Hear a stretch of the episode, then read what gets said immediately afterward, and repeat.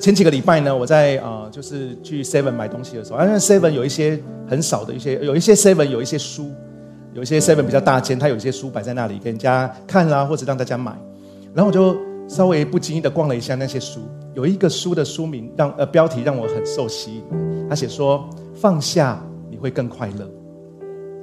哇，我心想说哇，这种心灵鸡汤的话，光看题目就好疗愈哦。那个时候我就听到一个从就是感觉上上帝天天问上帝跟我说，哎，你是不是有一些事情也应该要放下，有应该要放手？我就说，嗯，我觉得我的体重应该要放下。呀我对于咸盐酥鸡、对于盐水鸡的那个渴望应该要放下。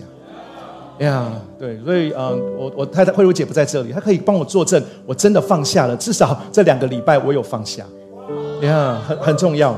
你知道，当我在看到这个题目的时候，他就写说放下还是放手，忘了，就是呃，就是写说这样会更快乐。我们在坊间都看到，都曾经看过这样的书，或者我们在网络上面的一些文章，都帮助我们，让我们他都告诉我们说要放手，要放下，其实我们会活得更快乐。在 KTV 里面，KTV 里面我们会唱，给你最后的疼爱是手放开。我们在哎，你们都不知道这首歌吗？要不要我唱给你们听？我给你，哎，太太高了。我给我给你最最后的疼爱是手放开，什么什么，Yeah，哎，是你们叫我唱的呢。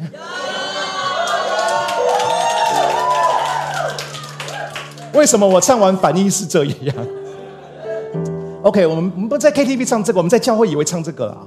在教会我们就会唱说：“我愿放手，听爱诉说，生命本该美好的活嘛。”对，唱一下。我我我我我我我我我愿放手，听爱诉说，生命本该美好的活。敬拜团就在这座自由绿洲。好听，好，不要，好，OK。OK，你知道我们在很多时刻，我们好像都听过这样的一个讯息，或者是说这样的一个啊资讯，但是其实，在圣经上面，其实早就告诉我们要放手了。你知道放手的，让我们可以学习放手的一个很大的一个啊模范，或者很大的一个让我们可以学习的人，就是耶稣。耶稣他是一个超级会放手的人，哦，他放的可厉害。今天我要跟大家分享的一个题目叫做。也许你需要的就是放手呀，在你的生命当中，是不是现在或者曾经有一些啊，仍然让你觉得很很不容易、很卡关的事情？或者你现在会觉得有些事情一直在祷告当中，一直很难很难得着喜乐，每次祷告就是忧虑，每次祷告就是担心。今天想要借着这个这个呃，今天这个题目，今天这个信息来告诉大家，也许你需要的不是在不是要你一直一直祷告，其实你需要的是在祷告当中学习放手。今天要跟大家分享《菲利比书》二章五到八节的经文，在《菲利比书》二章五到八节，我要读的是呃当代圣经的版本。我们一起来读这个经文第五节，请你们应当有基督耶稣那样的心肠。他虽然本质上是神，却没有紧紧抓住自己与神平等的地位不放，反而甘愿放下一切，取了奴仆的形象，降生为人的样子。他以人的样子出现后，就自愿被 顺服至死。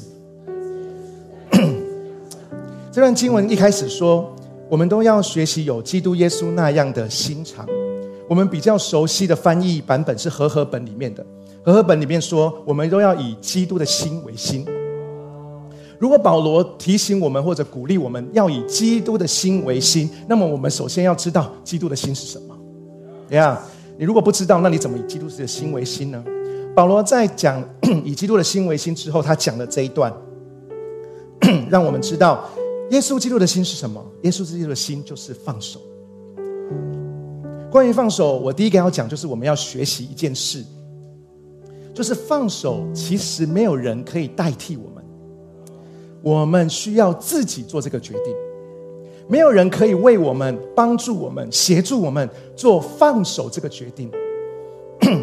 耶稣的放手，在我们刚刚读的经文，在腓立比书刚刚经文一谈到，一开始谈到就是说，这个放手是他自己决定的。第六节讲说，他虽然本质上是神，却没有紧紧抓住自己与神平等的地位不放，反而甘愿放下一切。所以，耶稣是神的本质，但是因为他的本质产生了神的地位，而他没有紧紧抓住这个地位，他选择放手。这是什么意思？比如说，我是主任牧师，所以我有。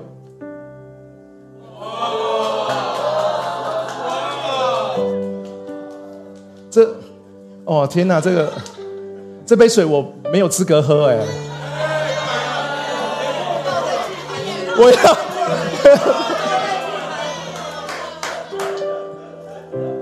哇，The Future 真的是很有爱的教诲。但是我讲到哪？OK 哦 OK，我是主任牧师，我是主任牧师是一个本职嘛，就是说身份。我身份是一个主任牧师的本质，所以我有一个地位，什么地位呢？就是站在这里，就是现在我站在这里跟大家分享信息的地位。可是我我那那我要怎么我要怎么让就是失去就是没有这个地位呢？就是我主动放下。对啊，你们没有任何人可以逼我下去。那我要怎么不站在上面讲道呢？就是我自己愿意放下的，也就是我愿意让慧茹姐来讲道。我愿意让养慧牧师来讲道，我愿意让其他的牧者来讲道，就是因为我愿意放下这个地位。白了，会跟大家讲，我们四月份有一个重量级的讲员，就是根宇哥。Yeah，现在讲给他很大的压力，就是我主动放下这一个地位，这是我主动的选择。但是很重要的是，为什么我可以主动放下？因为我知道。就算我放下了这一个地位，我仍然是主任牧师。所以四月跟雨上来讲到，我不会觉得我就不是啊。我在台下支持他，我仍然是主任牧师。这就是什么？主任牧师是我的本职，即使我的地位被放下了、放手了，但是我的本职没有改变。好吗？耶稣就是这样。耶稣他亲手做了这个放手的决定，是因为他很清楚，就算他放下了神的地位，也不会影响他是神的本质。所以，亲爱的 Future 家人，我们真的要更多的思想：我们是不是真的相信我们是神儿女的身份？如果我们真的相信我们身为神儿女的身份是永不动摇的，是不需要外在的东西去证明。那我们才可以没有恐惧的放手。当过去我们常常会在乎别人的眼光，我们对未来想到未来我们就担忧，或者想到过去的失败，我们会觉得挫折。很多我们必须紧紧抓住的安全感，让我们没有办法放手。但是今天的经文帮助我们，让我们知道耶稣做了一个完美的示范，就是我们可以不被忧虑或者被恐惧的眼光捆绑，是因为我们相信我们的本质是天父的儿女，我们的本质不会改变，我们被爱的身份不会改变。但是这一个决定需要我们自己做。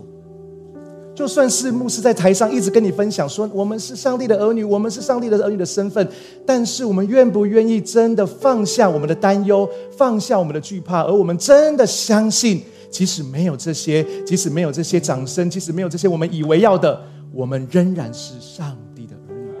这个决定必须自己做。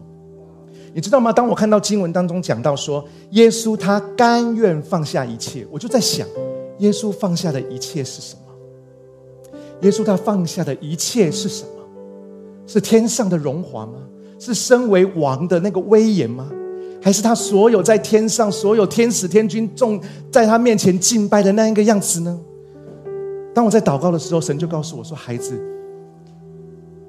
也许我们真的，也许你真的无法想象那个一切到底有多大。但是神告诉我说：孩子，你只要知道一件事就好，就是。”耶稣对你的爱超过一切，超过你可以想象的一切，也超过你不能想象的一切。但是耶稣的爱大过这一切。我想要问大家的是，亲爱的 Future 家人们，如果我们真的爱一个人，如果我们真的要建造一个人，那么我们要学习的有没有可能是放下？有没有可能不是紧紧的相逼？有没有可能不是把自己的那个样子强加在对方的身上，而是我们只要好好的学习爱他，然后把心中许多的事情先放下？我在说，这需要我们自己做决定。关于放手，我们需要知道的第二件事情，就是当我们决定放手，并不代表我们就此放弃。放手不是放弃，放弃是什么？放弃是什么都不要，放弃是什么都不相信，放弃是完全失去信心。放下是什么？放下是不执着。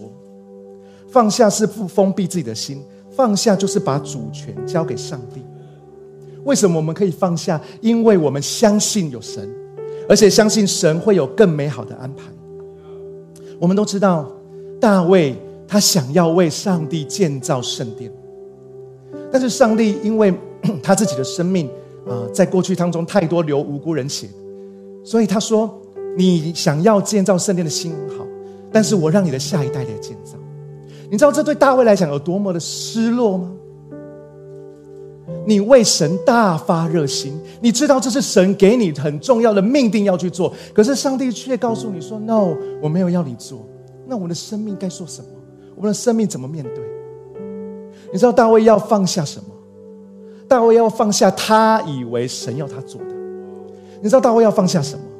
他要放下，是他想象那一个圣殿盖完之后，他可以在里面非常享受那个氛围的敬拜，享受所有硬体设施、软体设施带给他美好样子的敬拜。你知道他要放下什么？他要放下，当整个圣殿完工的时候，他在那里祷告的时候，云彩降临在圣殿的时候，他那种成就感，这所有的东西。大卫都要放下，大卫都要放手。可是大卫很棒的是，他放手了，他顺服在上帝的旨意了。但是大卫没有放弃，大卫仍然说：“OK，我顺服在神的带领当中，但是我至少可以为我的下一代预备材料，预备建殿的材料。”所以大卫的心里从来没有放弃建殿。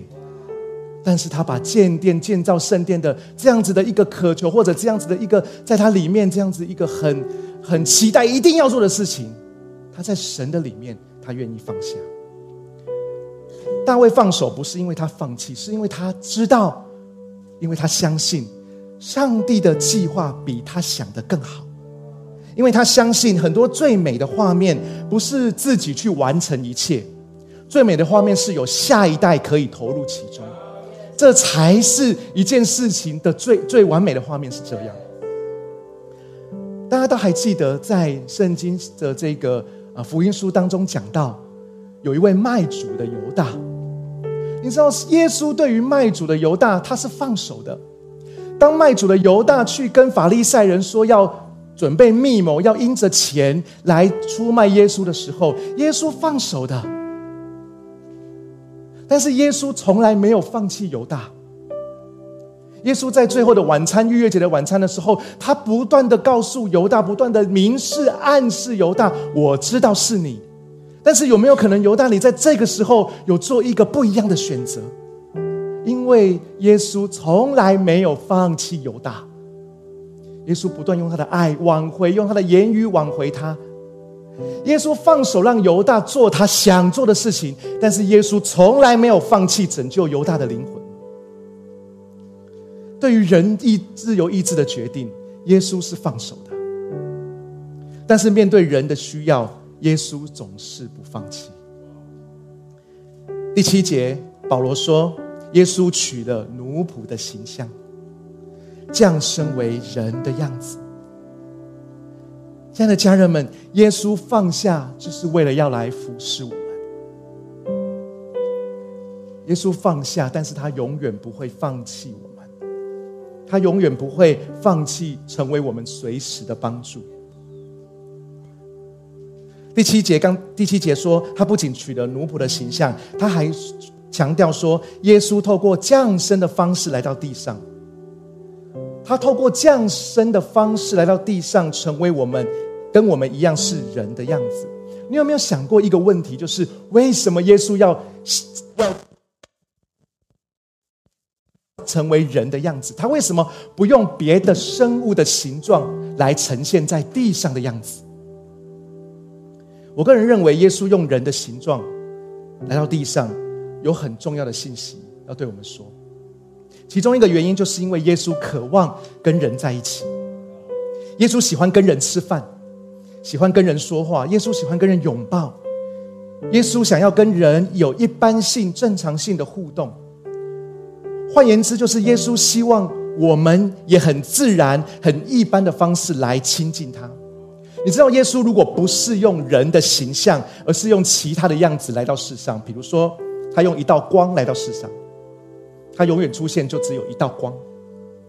比如说，耶稣出现就是一颗石头；比如说，耶稣出现就是一台电脑，可能很现代化；或者他出现是其他的生物、其他的物品。如果他用这些不是人以外的东西呈现在我们面前，那么我们跟他互动的方式就会很受限。但是他用人的方式出现在我们面前，出现在地上。我们跟他的互动就会很直接，就会很轻松、很简单。因为我相信耶稣来不只是要做我们的拯救者，他来要做我们的朋友。还有耶稣以人的形象来到地上，所接受的、所经历的这一切，就是要让我们相信，耶稣他一定可以同理我们，让我们相信耶稣一定了解我们的感受。希伯来书的作者在四章十五节讲了一句非常重要的话，他说：“因为我们这位大祭司，也就是耶稣，并非不能体恤我们的软弱，他与我们一样，曾经面对各样的试探，却从来没有犯罪。”这段经文讲说，耶稣之所以可以体恤我们的软弱，耶稣之所以可以知道我们的处境，甚至耶稣可以知道我们在想什么的原因，是因为他跟我们一样。我们所面对的压力，他都面对过；我们所经历的伤痛，他也经历过。所有的诱惑、试探，我们曾经遭受的欺骗、背叛、误解、羞辱，甚至是忧郁、失去等等，所有让我们感到伤痛的事情、难过的事情，并没有因为耶稣来到地上就消失。哎，但是耶稣却亲身。走过这一切死因幽谷，为什么呢？你知道很多人就会说，嗯，因为这样子，耶稣才知道。我在这里要跟大家讲一个非常重要的观念，就是耶稣他是神，他不用变成人，然后走这一招，然后他才知道，哦，原来你那么痛苦啊！不是的，耶稣是神，他本来就知道。可是他还是走过这一招啦，那是干什么的？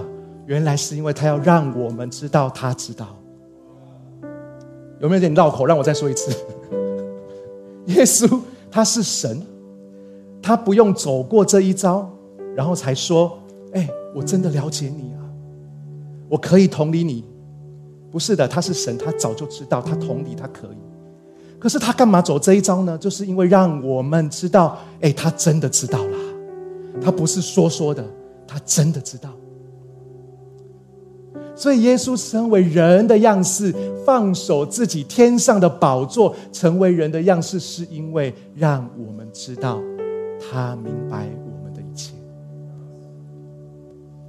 耶稣取了奴仆的形象，是因为他永远不会放弃我们。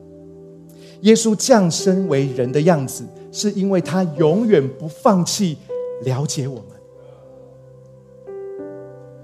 亲爱的 future 家人，我想要跟大家讲：当我们放手的时候，当我们愿意把手打开，当我们愿意不那么强求，当我们愿意不那么咄咄逼人，或者不那么把压力放在别人身上，或者放在自己身上的时候，很多时候会发现，哇，所有的东西都乱了套，所有的事情都失去了你的掌握，很多事情不会按照你想的方式去进行。但是这并不代表你对这件事情放弃，这并不代表你就好像杀手，我不管了。我们学习放手是学习什么？学习放手就是学习不要依靠自己。学习放手就是学习依靠上帝。你知道，我们虽然放手了，但是我们可以不要放弃跟他关的关系啊。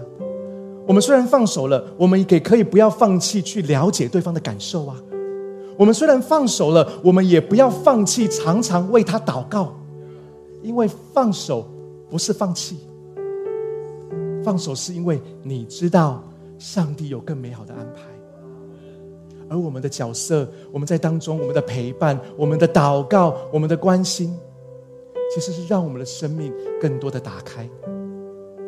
第三个，我想要跟大家分享有关放手这件事情，也很重要的事情，就是放手其实是跟我们成就命定有关系的。放手跟你的人生有关系。你知道坊间的书说放手就会更快乐，但是我要告诉你，放手不只是情绪上面的问题。放手所带来的，不是只有情绪，让你很开心，让你很自在。在圣经当中教导我们，放手不只是情绪，放手跟我们的命定有关，跟上帝给我们的计划有关。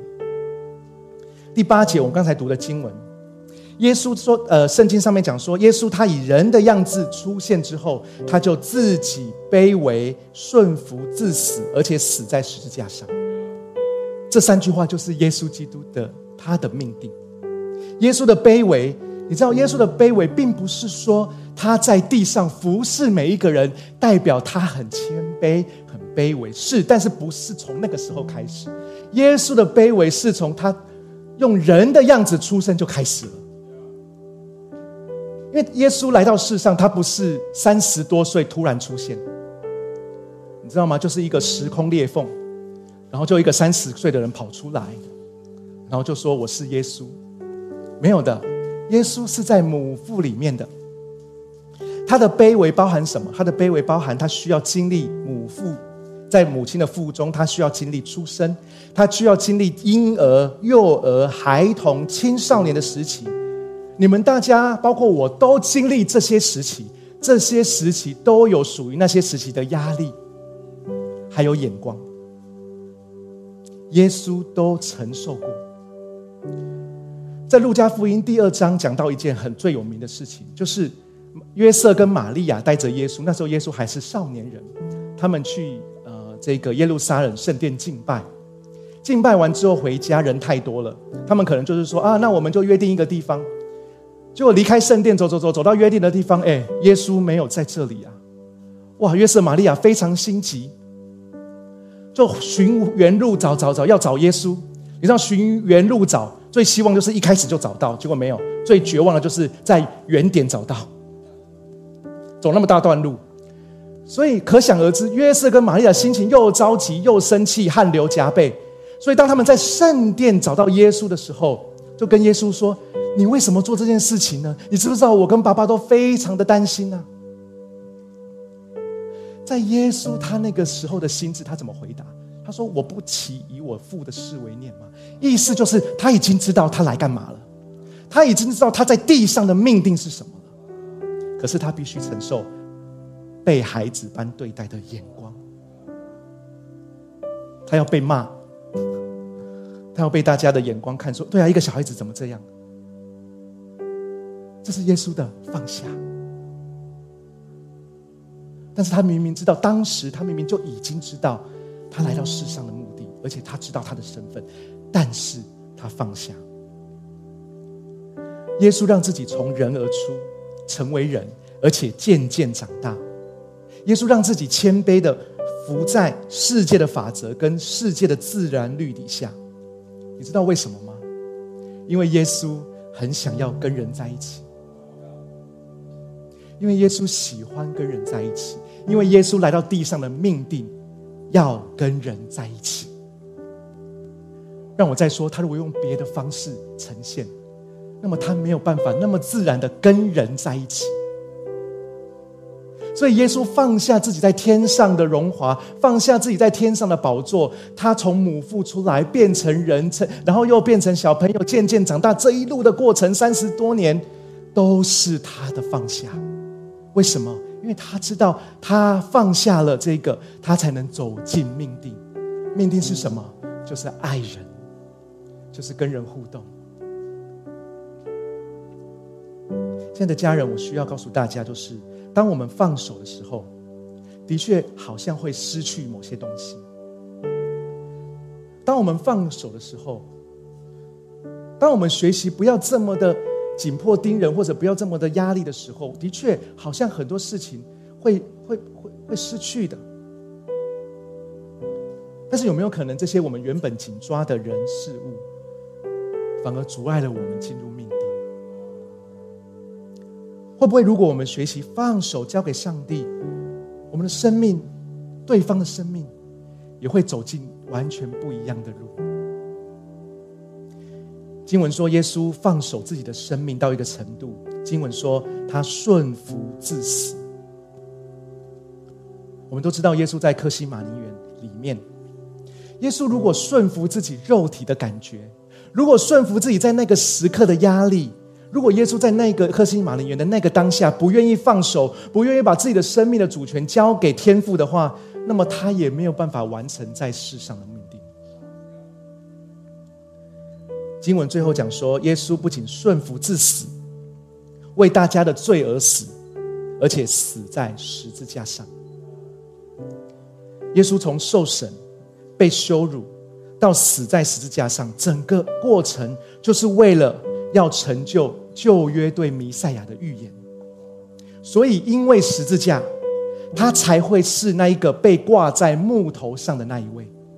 因为旧约预言弥赛亚是被挂在木头上的，因为十字架他才会成为众人抬头仰望的那一位，因为在当时耶稣的身份根本不可能让人抬头仰望这么伟大，但是唯有他钉上十字架，大家才会抬头仰望他，这也是为了要成就旧约对弥赛亚的预言，因为十字架。他身后的板子写的罪状，才会写上犹太人的王，因为这是旧约对弥赛亚的预言。所有的一切都是因为耶稣全然的放手，将他的生命，甚至将他死的方式都放下。你知道耶稣在克西马尼园为什么这么挣扎、这么痛苦吗？我个人认为，并不是因为他要死。因为他来到地上的原因，就是因为他要为众人的罪而死。可是拜托，有没有可能死的方式让我选择？但是他必须 fulfill 成就所有旧约对弥赛亚的预言，他必须被钉上十字架，而那个十字架是当时最残酷、最血腥、最让这个囚犯最痛苦难受的死刑。但是耶稣把自己离开这个世上的方式都放下，因为他为了要成就他来到这个世上的命定，也就是成就一切旧约律法对他的预言。你知道，我想到我过去对我自己的梦想，当我在大学毕业的时候，我对我自己的预言，就是我要成为一个朝九晚五的上班族。然后我进入到科技公司，发现根本就不可能朝九晚五。我在那个里面，然后工作，我说好，没关系，那我就继续工作。但是不知道为什么，上全职的呼召就来了。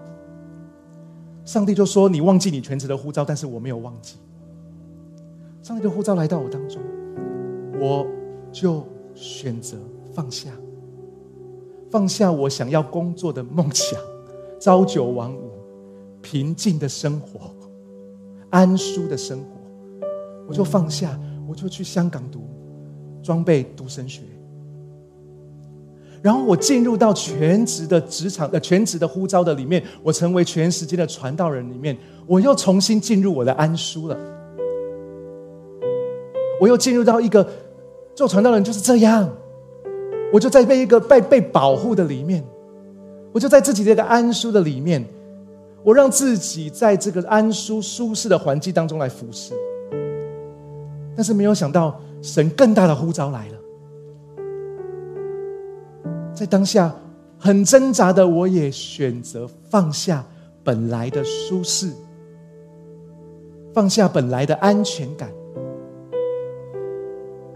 为什么？因为我知道，当我回应呼召，当我放下，当我放手的时候，当我转向神回应呼召的时候，我才会走进命定。即使这一些东西，我在看这些不是我天然人想要的，不是我天然人喜欢的，不是我天然人可以做到的，但是我仍然说：主啊，求你帮助我，我放手这些事情，是因为我知道放手这件事情跟我的命定有关。当我放手，我才能进入到更深的呼召里面；当我放手，我才能够进入到更深经历上帝的恩典里面。亲爱的 future，你知道吗？这 future 家人，你知道，在我们所谓的成就命定里面，当我们放手的时候，我真的相信，不仅仅是我们会更深的进入命定，其实，当我们放手的时候，我们所照顾的下一代也会进入属于他的命定。你可以想象吗？如果摩西不放手，如果上帝跟摩西说你不能进迦南地，这是摩西不放手。如果上帝跟摩西说，哎，你不能进迦南地，但是约书亚要进去，然后摩西说什么？约书亚是哪位？摩西说：“No，只有我才是啊，是我带领以色列人出埃及的，要进入应许之地，也是我们所有人的梦想。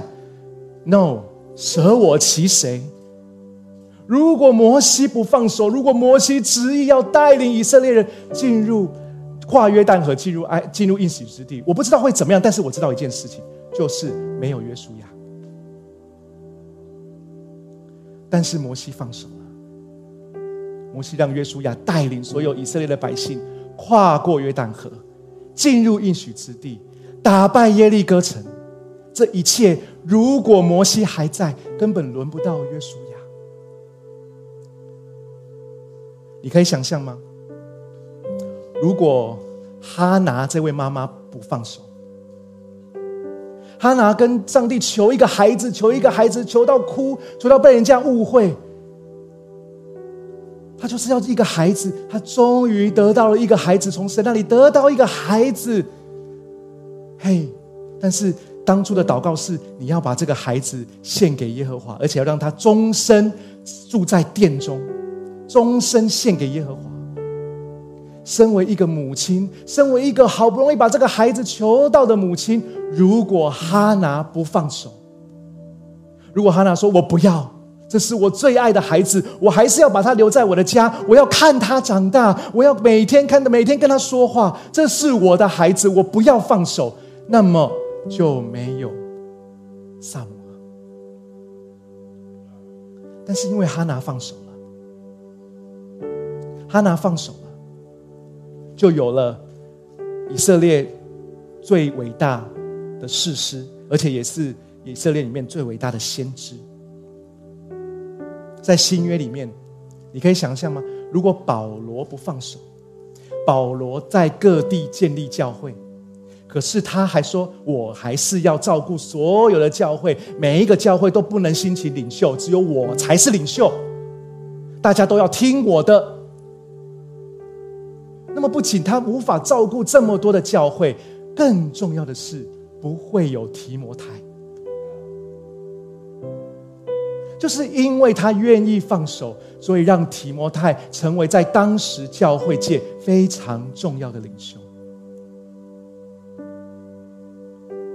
你知道，放手这件事情不只是关乎我自己，放手这件事情不是关乎我我对这个人对这件事情的观感。做法，放手是因为我们知道，当我们有的时候在当中，我们很难的时候，可是我们愿意放手的时候，其实是下一代也会有机会能够进到他的命定。在我们当中，我们真的要相信，当我们放手的时候，不仅是我们自己进入命定，也会让我们的下一代。进入属于他们的命定。神的计划是什么？神的计划不是只有我进入命定，神的计划是下一代进入命定。在我们当中有做父母的，有做孩子的，有做主管的，有做下属的，在我们当中有带领人的跟被带领者，我们都有不同的身份，不同的身份给了我们需要不呃，给了我们不同放手的层面。亲爱的家人们，我们需要好好的寻求神，会不会是我们紧紧抓住不放的东西，反而让我们离彼此相爱越来越远？放手很不容易，但是它仍然取决于我们内心的一个决定。放手不是放弃不管，而是相相信上帝有最美好的安排。最后说放手。是让我们朝着命定的方向前进，而且放手是跟我们下一代能够更深经历神有关。所以我想要请大家更多的思想，面对你现在所卡住的境况，面对你一直在期待或者一直祷告的那个画面。好像越期待越祷告，越感受到忧虑愁烦，越痛苦越难过，越不想祷告。好像怎么做都是错的，好像你怎么紧抓住，反而让跟你自己期待的画面越来越远。我要说，如果是这样的话，那么也许你需要的就是放手。放手是因为我们有上帝，Amen。我们从座位上站立起来，我们等一下会有一些祷告。我们先请敬拜团来帮助我们，让我们在诗歌当中，让我们进入更深的。我们等一下会有更深的祷告，真的相信今天有段祷告的时间，然后我们真的相信，让我们真的知道我们在什么层面需要放手。而让我们在祷告当中也相信，当我们放手的时候，神会做最美好的安排。我们请敬拜团来帮助我们，来一起来敬拜。